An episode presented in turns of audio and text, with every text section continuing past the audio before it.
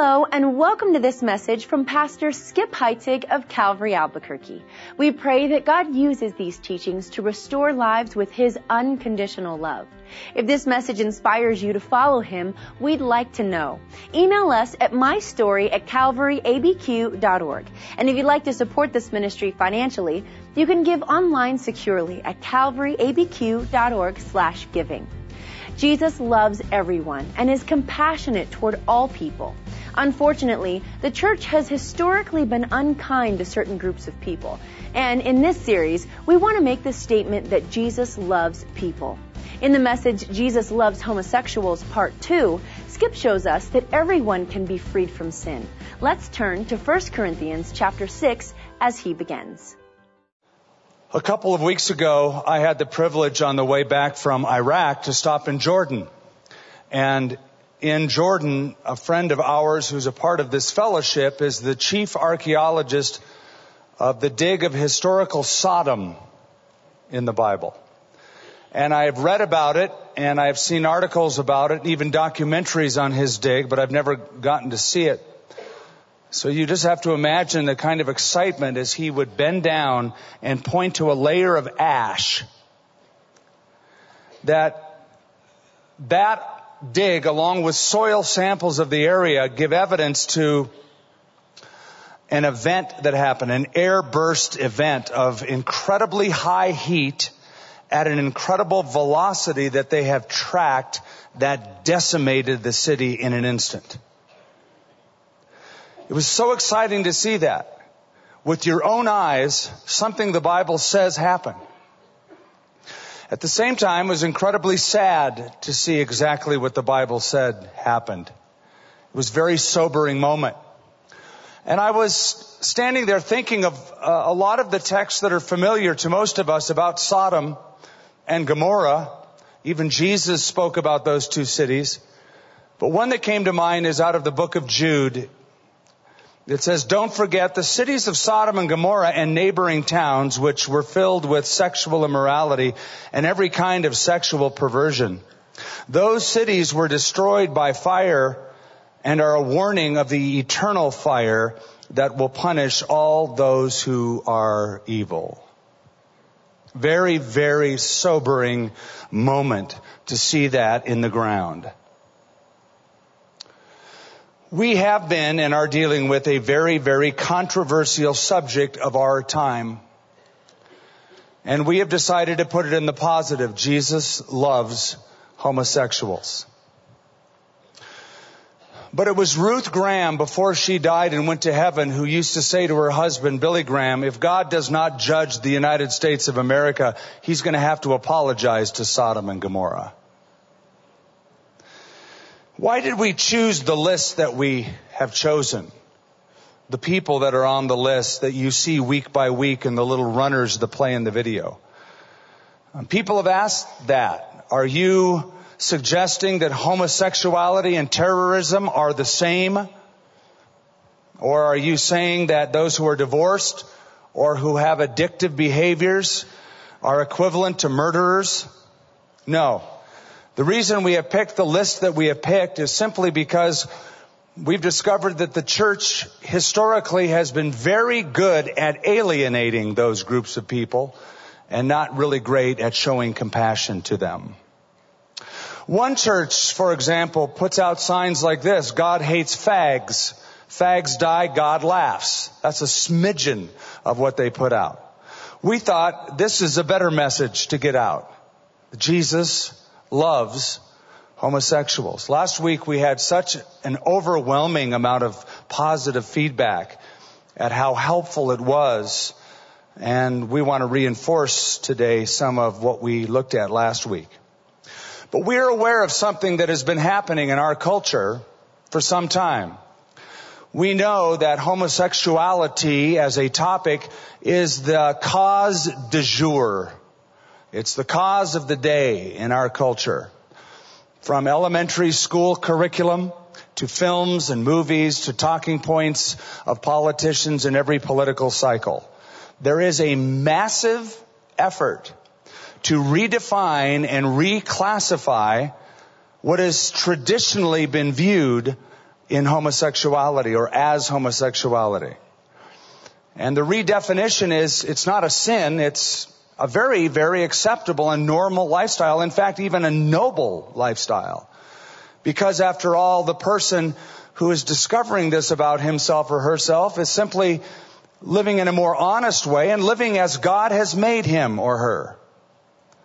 And just like you would never tell a left-handed person to become a right-handed writer, you would never tell somebody who has a leaning towards something sexually to prefer anything but that.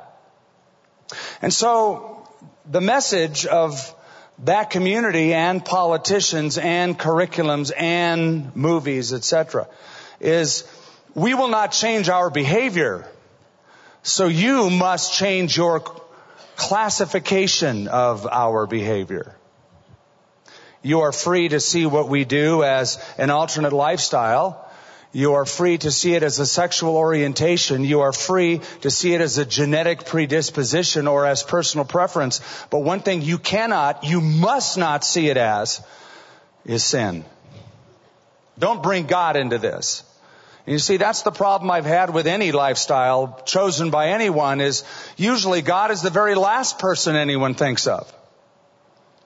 And so, I'd like to look at 1 Corinthians chapter 6 with you today and share with you three truths. These are true about all people from all walks of life who have come to Christ. Everyone is on a list. Everyone has a past. Everyone can have the best. Let's look at our text together in 1 Corinthians, the sixth chapter. There are only three verses. Verse 9, do you not know that the unrighteous will not inherit the kingdom of God? Do not be deceived. Neither fornicators, nor idolaters, nor adulterers, nor homosexuals, nor sodomites. Before you nod too much, look at the next verse. Nor thieves, nor covetous, nor drunkards, nor revilers, nor extortioners will inherit the kingdom of God.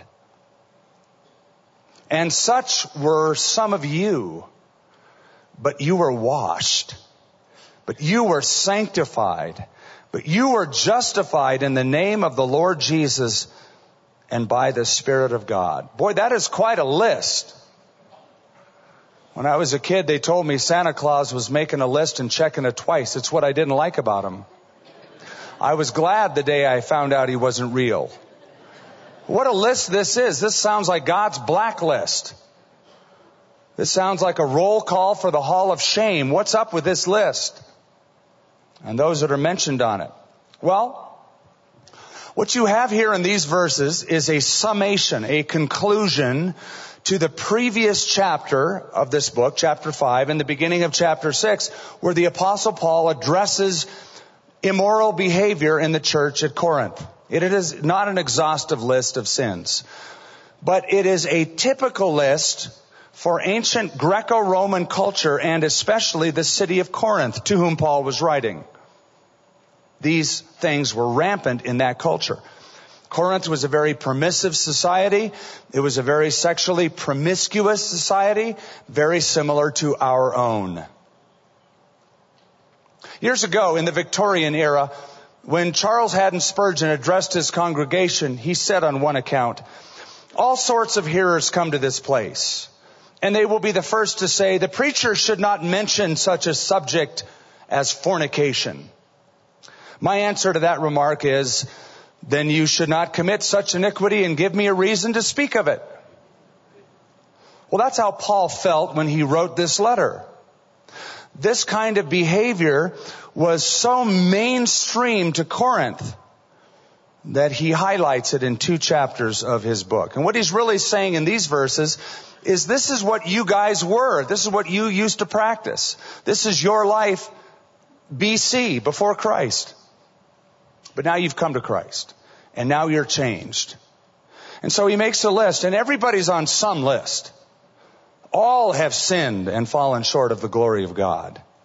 But let's briefly look at it. First on this list is fornicators.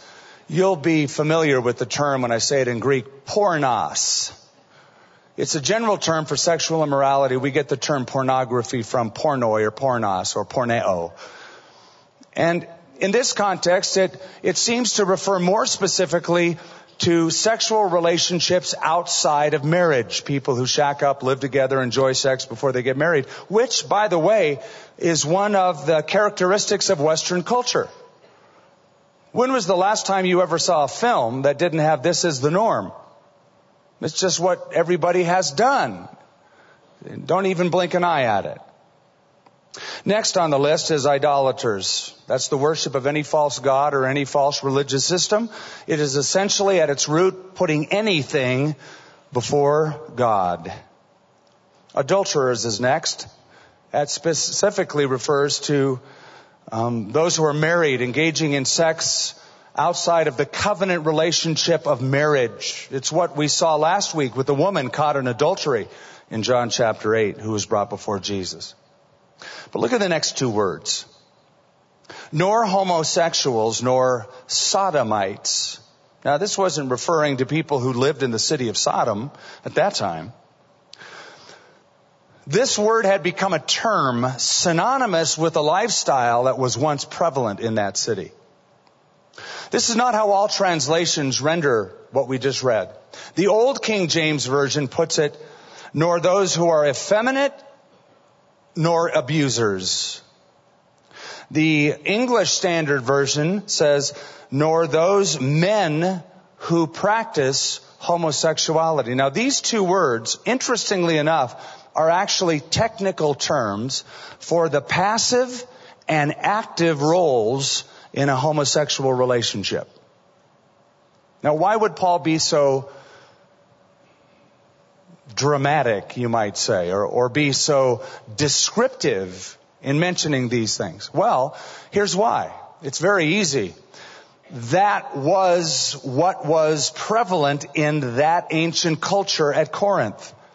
According to New Testament scholar William Barclay, Socrates was a homosexual. And Plato was probably a homosexual. William MacDonald, another scholar, says he definitely was. And his writing, The Symposium of Love, was an essay glorifying homosexuality. 14 of the first 15 Roman emperors were homosexuals. Caesar Nero, who was reigning in Rome at the time of Paul's life and a lot of his writing, had a boy named Sporus whom he castrated so that that young boy could become the emperor's wife. And when Nero died, that boy was passed on as a possession to one of his successors named Otho for the same exact purpose. So that is why Paul brings it up. This was rampant in Greek and Roman culture. But let me ask you this question. Why do these things top the list? And I think I have an answer for it. Because though there are other sins in life and in this list, these represent a moral divide when it comes to sin. A moral divide. You say, now wait a minute, Skip. Aren't all sins equal? Well, in one sense, all sins are equal. But in another sense, all sins are not equal. All sins are equal in that any sin will separate you from God. So all sins are equal in their spiritual consequence, but not all sin is equal in its moral equivalence. None of you think that all sin is equal. None of you do. Lying to someone isn't the same as killing someone. There's a moral difference. They are not morally equivalent. And the Bible would indicate that there are degrees of reward in heaven and even degrees of punishment for those who don't receive Christ. In John 19 verse 11, Jesus said to Pontius Pilate, the one who delivered me to you has the greater sin, as if held to a higher culpability. In Matthew 23 verse 23, Jesus said to the Pharisees, you pay tithes of all of these different plants, but you have neglected the weightier matters of the law. And according to 1 Corinthians chapter 6, the chapter we're studying, Sexual immorality is one sin that you commit against your own body. Paul says this is a bit different. Look at verse 18 of chapter 6. Flee sexual immorality. Every sin that a man does outside or is outside the body. But he who commits sexual immorality sins against his own body. So here's the deal.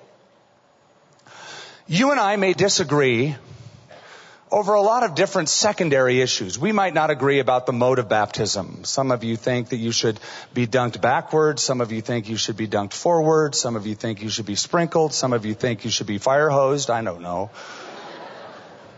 But we may disagree on that. We may disagree about the use of spiritual gifts in the church. A lot of churches disagree. We may disagree about the timing of the rapture and end time events.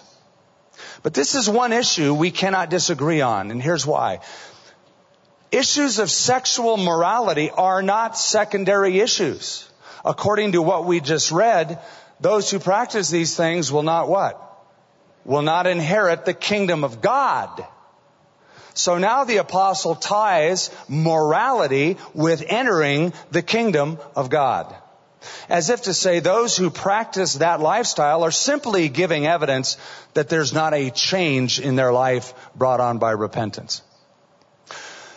According to Sean McDowell, who wrote a terrific book called Same Sex Marriage, he says there are five general biblical truths about homosexuality. Let me run through them quickly. Five general biblical truths. Number one, there is not a single passage in either the Old Testament or New Testament that will support homosexual behavior. Not one. I mentioned there are seven texts last week. Genesis 19, Leviticus 18 and 20, Judges 19, Romans 1, 1 Corinthians 6, and 1 Timothy chapter 1. Not one of those texts will support homosexual behavior. Here's the second general truth. Not until the mid 20th century did a single church leader or Jewish leader affirm homosexuality. That's how recent it is.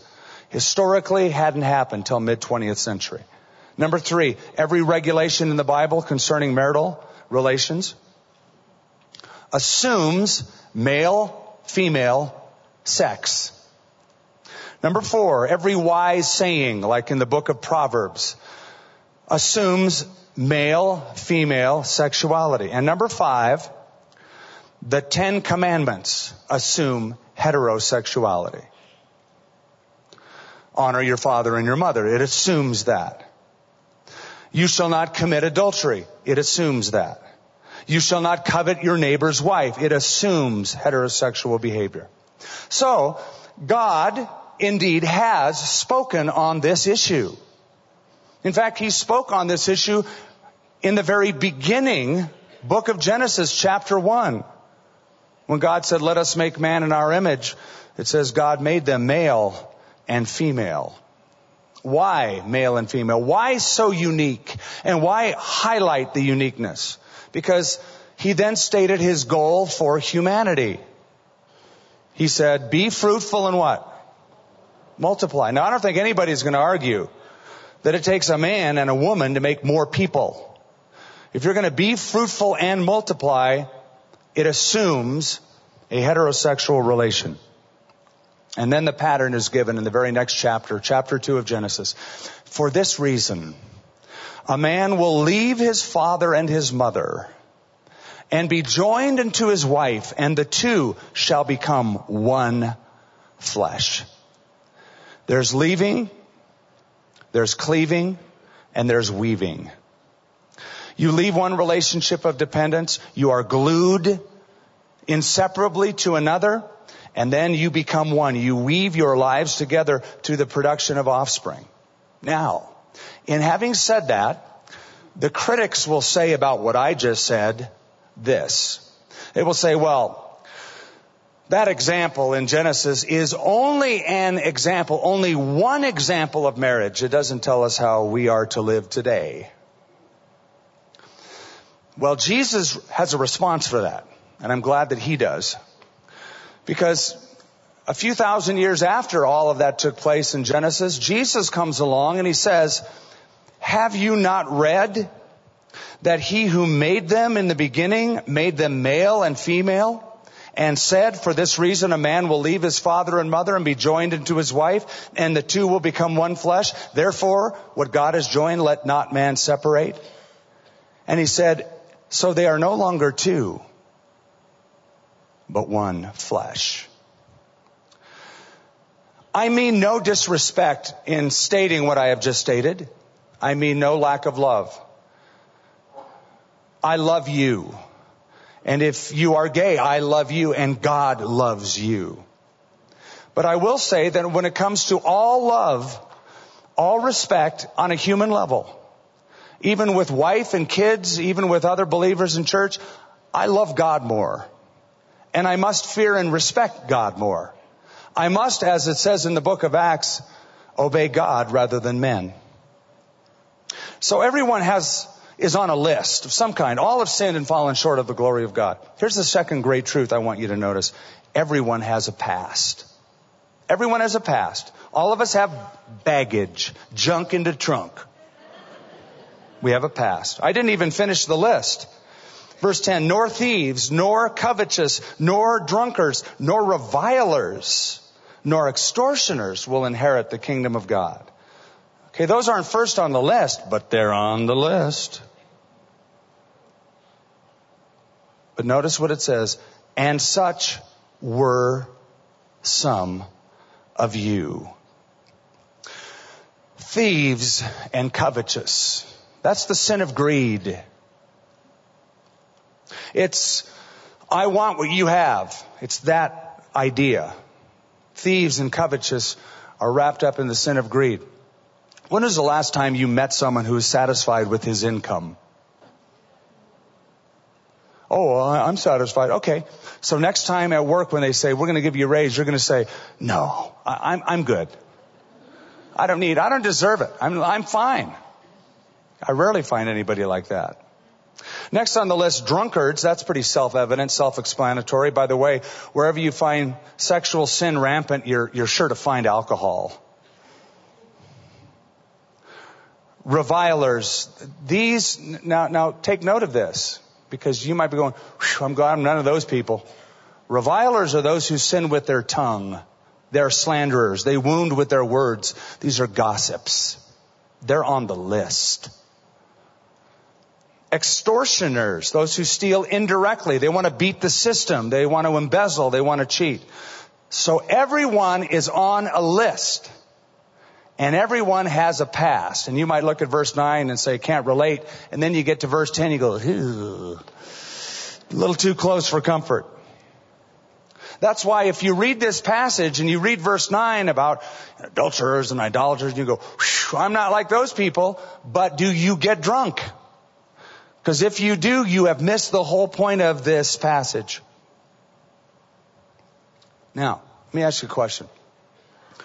When is the last time, or have you ever seen Christians marching in Washington DC against gossip? Isn't that a thought? Ever see that kind of a march? Ever see that kind of a anti-sin parade? We're going to march against gossipers. Ever seen church groups holding up signs that says God hates extortioners? revilers. That'd be kind of an ironic, wouldn't it? One of the reasons Christians are more harsh and more judgmental on this particular sin is perhaps because we think we are more righteous and better than other people. Remember the passage in Luke 18? Two men went up to the temple to pray, one a Pharisee, one a tax collector. And the Pharisee said, God, I thank you that I'm not like other men especially like that tax collector. And the other guy beat his breast and just said, God, be merciful to me. I'm a sinner. Jesus said, that man went away justified. There was a son who was dying of AIDS. I got a copy of his letter. It was given to me. This young man was writing a final letter to his father. Listen to these words, just a portion. Dad, I am too weak to write. So I've asked Kevin, that's his brother, to write this for me. since you never phone me and you hang up the phone whenever I call you, there is no other way for me to say goodbye. That was the last communication attempt that son made to his father who had cut him off and shunned him completely. Now, look back at the passage. The central thought of this passage is simply this. Paul is saying this. Whatever is on this list that you did, it's what you did. It's not what you do. And such were some of you, not such are some of you. Listen, if you claim to be a Christian and you once practiced these things, that's understandable, but you can't be a Christian and still continue to practice any of these things. That's his main point in that one verse. That, that is, by the way, why we should be merciful to people. Because when you see somebody committing a sin that you used to do, he's simply doing what you used to do. You don't do it anymore. God has saved you. So whenever you approach somebody caught in a sin, you gotta let the rocks out of your hand. You gotta drop those stones. Like Jesus said to the woman last week, there's only one person who qualifies to throw stones, and that is anamartetos, without sin. You've never sinned, you're incapable of sin, and it's interesting, is it not, the only person in that narrative who was qualified to throw stones didn't do it. Drop the rocks. Galatians chapter 6. Brothers, if someone is caught in a sin, you who are spiritual should restore him gently, but watch yourself, or you also may be tempted. Everyone's on a list. Everyone has a past. Here's the best point of all though. Everyone can have the best. And the best verse out of all of these, the good news in the bad news is verse 11. And such were some of you, but you were washed, but you were sanctified, but you were justified in the name of the Lord Jesus and by the Spirit of our Lord. Notice the way that's worded. You know, if I was writing this, I would have simply said, but you were washed and sanctified and justified. Three times he says, but you were, but you were, but you were. And that is because it is the strongest adversative participle in Greek. And he does it three times to show the demarcation line, the difference between past and present, to demonstrate the contrast. Now look at those three words. But you were washed.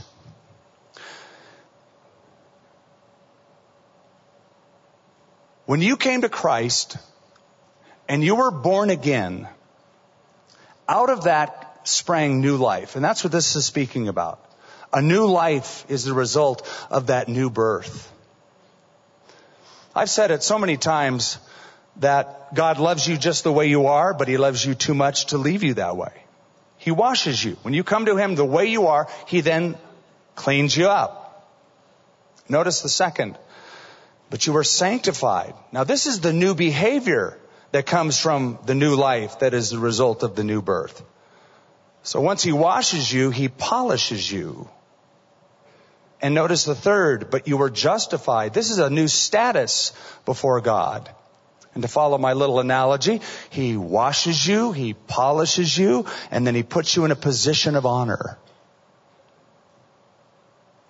R.T. Kendall, a theologian and pastor, said, if I were looking for a motive to be sexually pure, it would be not only to be true to my wife and a good father to my children, but I want God to look down and say, here is a man I can trust with my Holy Spirit in great measure. Ooh. To me, that is the most compelling reason of all. Is when you bring God into any lifestyle early on, that's what you get. Yeah, there's plenty of reasons to stay pure. Wife, children, job, friends, but more than that, I want God to look down and say, here is a man that I can trust with my Holy Spirit in great measure.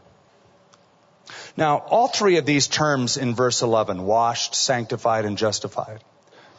These are all three terms that tell us what God does to believers in relation to their sin. Please notice this. He washes you from your sin. He sanctifies you from the stain of your sin. He justifies you from the consequences of your sin.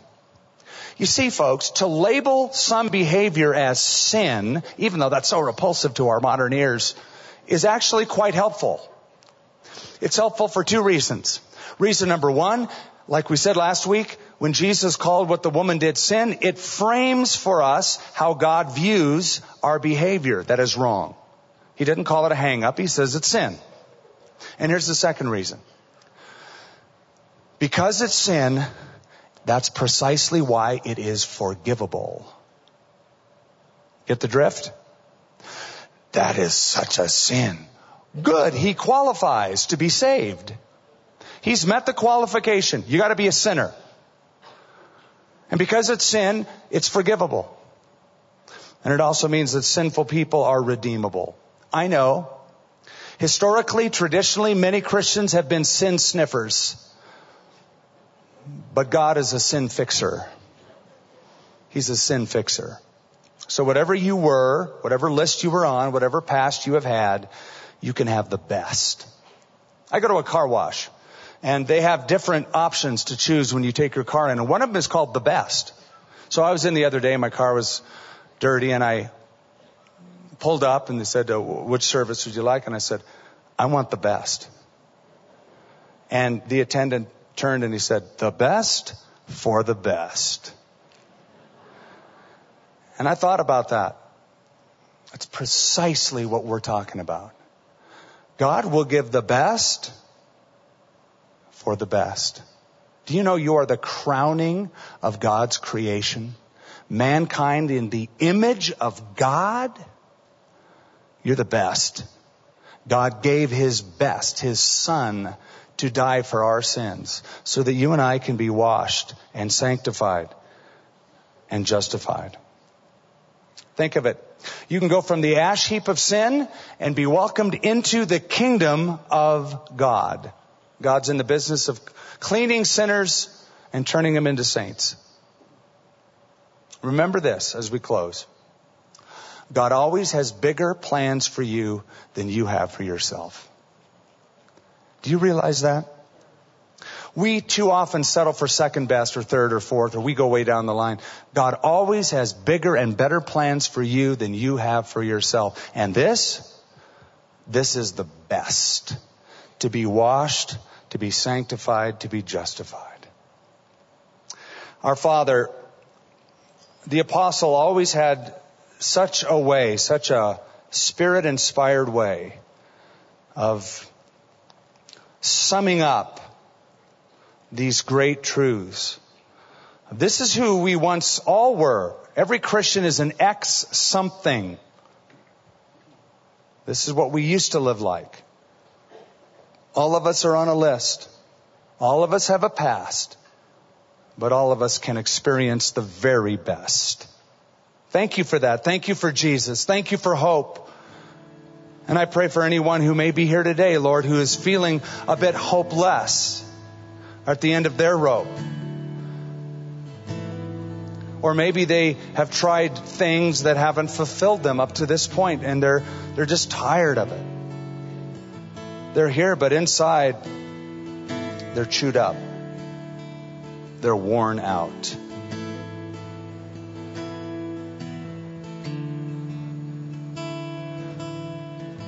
Before we leave today, with our eyes closed, our heads bowed,